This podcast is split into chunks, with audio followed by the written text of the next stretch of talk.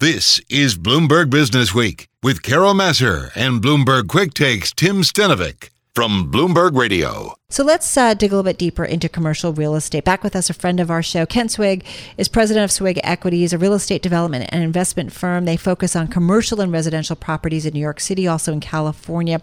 And he is back with us uh, on the phone in New York. Kent, it is good to have you back with us. How are you?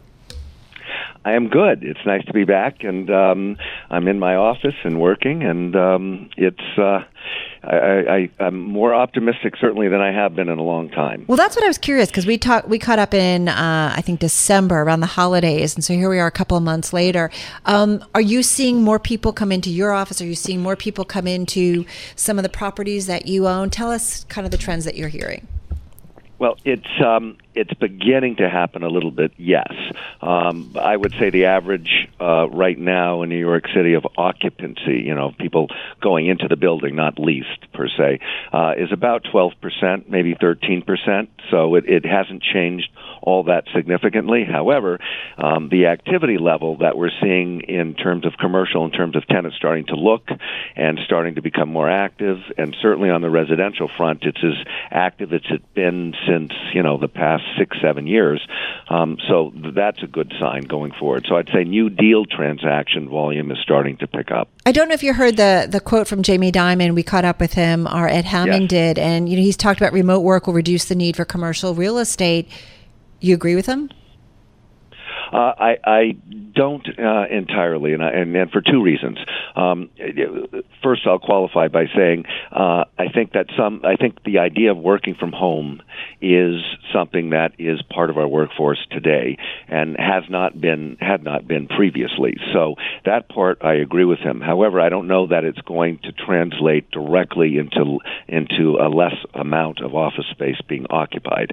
Um, so whereas people, uh, there was Stanford University did a study uh, uh, just before COVID, um, which was interesting, saying that about 29% of the people said, of the workforce around the United States said they would be interested in working from home one day a week, mm-hmm. and there was about 35% that said not a chance.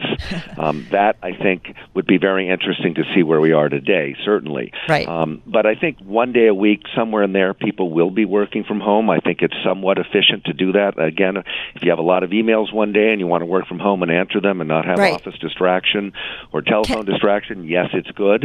Working from home is a factor and will continue uh, past the COVID um, pandemic when we recede from that. However, I, that doesn't mean that we're going to translate into fewer amount or less amount of square footage being occupied. And the reason is is because I think the trend since 1987 has been going to you know more compact, more jammed together offices from uh, you know in 1987 was about 350 square feet per person, and we dropped down to about 175 square feet per person. I think that trend is going to be moving the other way because I think health and safety and and traffic flow is going to increase in terms of its uh, importance. So, um, you know, taking our temperatures going in during flu season, I think is going to be part of everyday life. I think having occupancy of a little bit more space per person is going to be a part of our life. So, mm. I don't see it translating into, into taking that much less space. Listen, you're you know someone who I can tell loves New York like I do. Uh, I think that's safe to say, and I it kind of kills me when I like drive down an avenue and see though how much real estate, you know, especially re- retail space, and not a surprise, I guess, um, but it's rough to see so much boarded up and empty. And I do wonder what's what's the downfall. I mean, is there the commercial real estate market does it come undone or do, are you starting to see the private equity investors and other investors i don't know are, you know looking at some distressed properties are you looking at distressed properties well, y- yes, we are. Um, okay. We're looking at distressed properties, both commercial and residentially. Um, but specifically with the retail, um, retail's been devastated. Absolutely no question about it. Retail depends on massive street traffic, people going out and feeling safe, uh, all of which has not happened. But we are now with the third vaccine that's been cleared. Um, we're looking at a summer where you know we're going to have a very high percentage of our population uh, inoculated against the vaccine, and I think well, people will be starting to go back out. Now, what's going to happen is what has happened, and it's going to continue to happen, is rents for retail is going to are going to continue to drop, and they have dropped. Um, retail tenants have been hurt, and I think we're going to end up with a game of musical chairs where tenants are going to be moving from one place to the other. And yes, it's going to take time to get the restaurants back up and operating, but they will come back up and they will be operating. And next, the hotels will start getting back up and operating. And it, it's not going to happen in a month, but it's certainly going to take, you know, it's going to take six months, seven months before this stuff starts really coming back. Mm-hmm. But the energy level of people and the frustration level of people who've been inside for a long, long time that want to get out and want to go do something is clearly there, led by the young population. If you go look in Miami right now, for instance, mm-hmm. which is a different environment completely, and and I won't give an opinion, you know, of Governor DeSantis and what his what he's doing versus Governor Cuomo in our state, mm-hmm. but the restaurants, nightclubs are heavily populated. Uh, whether safe or not is another thing, but it just tells you that even in the middle of the pandemic, people's desire to go out and want to go do something is certainly there. So I, I think it comes back. Yes. Well, is there though an ultimate fallout or long term impact impact on New York though, or is it just a case of we're going to be using space differently?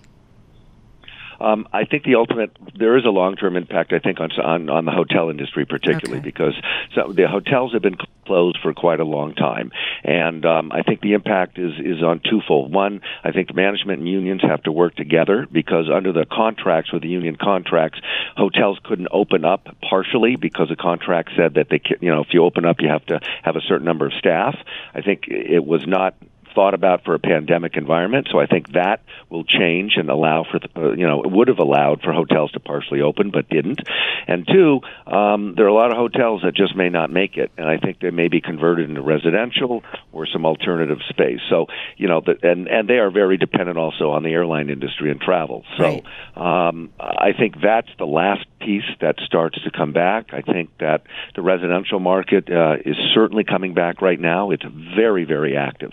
Um, we we had you know we had over 40 contracts signed, over 4.4 million dollars last week. Mm-hmm. We haven't seen anything like that since August of 2015. Who's coming um, back? So, or what is that? People in New York just getting more space for a better price, or what is it? Well, it's a combination of everything. Um, uh, the, at first in January and uh, the beginning of a little bit of February, um, you, what you saw is a lot of uh, of buying in one bedroom and studios because to get on the merry-go-round when it was traveling quickly, mm-hmm. um, to use a, a, a you know a, a, a little bit of a phrase. Um, it was very difficult, and you jumped on. If you'd have jumped on and you missed, it hurt. Right now, the merry-go-round slowed down a little bit, so you can jump right. on a lot easier. So a lot of first-time buyers are coming into the market right now, and and getting a chance. And and where they buy is one bedroom, two bedrooms. Uh, pardon me, uh, studios and one bedrooms. What we're now seeing is a lot more activity on all the levels. I think the lagging part of the marketplace is three bedrooms, and and that inventory is built up, um, you know, significantly from being one of the hottest uh, product types to being one of the, the lowest to come back right now. Hey, one thing I wanted to ask you, and we caught up with our Emily Chang. She's marking 10 years of Bloomberg Technology, her broadcast. A lot has happened in the tech world in the last decade. What about what you're seeing on the West Coast? Um, what's going to be the lasting impact of COVID, let's say on, on the San Francisco area or the Silicon Valley area? I know you play in the California market as well. Yeah. Well, we were just talking about that this morning in a, a family meeting that we had. Um, you know, it's it's very interesting. It, the, the the technology companies have been based out in Silicon Valley, right, just south of San Francisco. And what had been happening for the past ten years is that the major companies have had to provide free bus service, luxury liner type service for all their staff to go to Silicon Valley. Um, and because all the young staff wanted to live in a central city, they right. wanted the energy of a city and all that. So I don't think that's going away. Um, um, so uh, the, the residential population and the and the and the demand for living in a in you know a very very right, dynamic right. environment isn't changing. And some of this and the tenants have moved into into San Francisco. We my family signed a lease with the Asana Corporation for uh, over 300,000 square feet in a new building that was just built, and and they are yeah. you know putting in tenant improvements actively and looking to well, occupy this summer. So I'm I'm cautiously optimistic. All right, crossing my fingers on that. You're gonna have to come back soon because we're running out of time. Kent, be well. Uh, nice to catch up with you, Kent Swig, president of Swig Equities.